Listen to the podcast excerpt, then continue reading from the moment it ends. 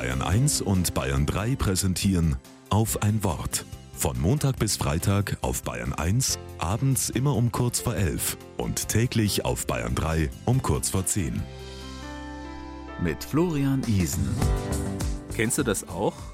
Abends im Bett liegen, nicht einschlafen können, sich hin und her wälzen, nichts hilft. Ich hasse das. Ich habe jetzt ein neues Ritual entdeckt, das ich jeden Tag mache, also fast jeden Tag. Ein Gebet, das jeder sprechen kann, auch Atheisten. Ich spreche dabei den Namen von einem Menschen aus, dem ich Gutes wünsche. Hannelore zum Beispiel.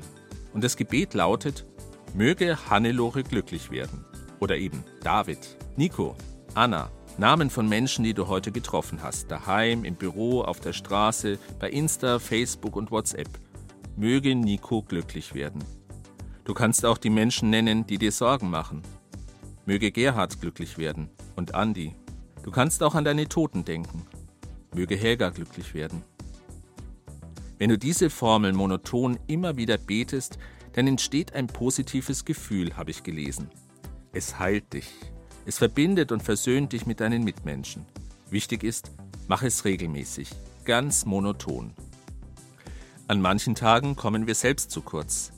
Dann kannst du mit dieser Formel wenigstens jetzt an dich denken, deinen eigenen Namen aussprechen, deinen Körper spüren und dann so beten: Möge meine Stirn glücklich werden und mein Bauch, meine Füße, meine Augen, mein Mund, möge mein Herz glücklich werden.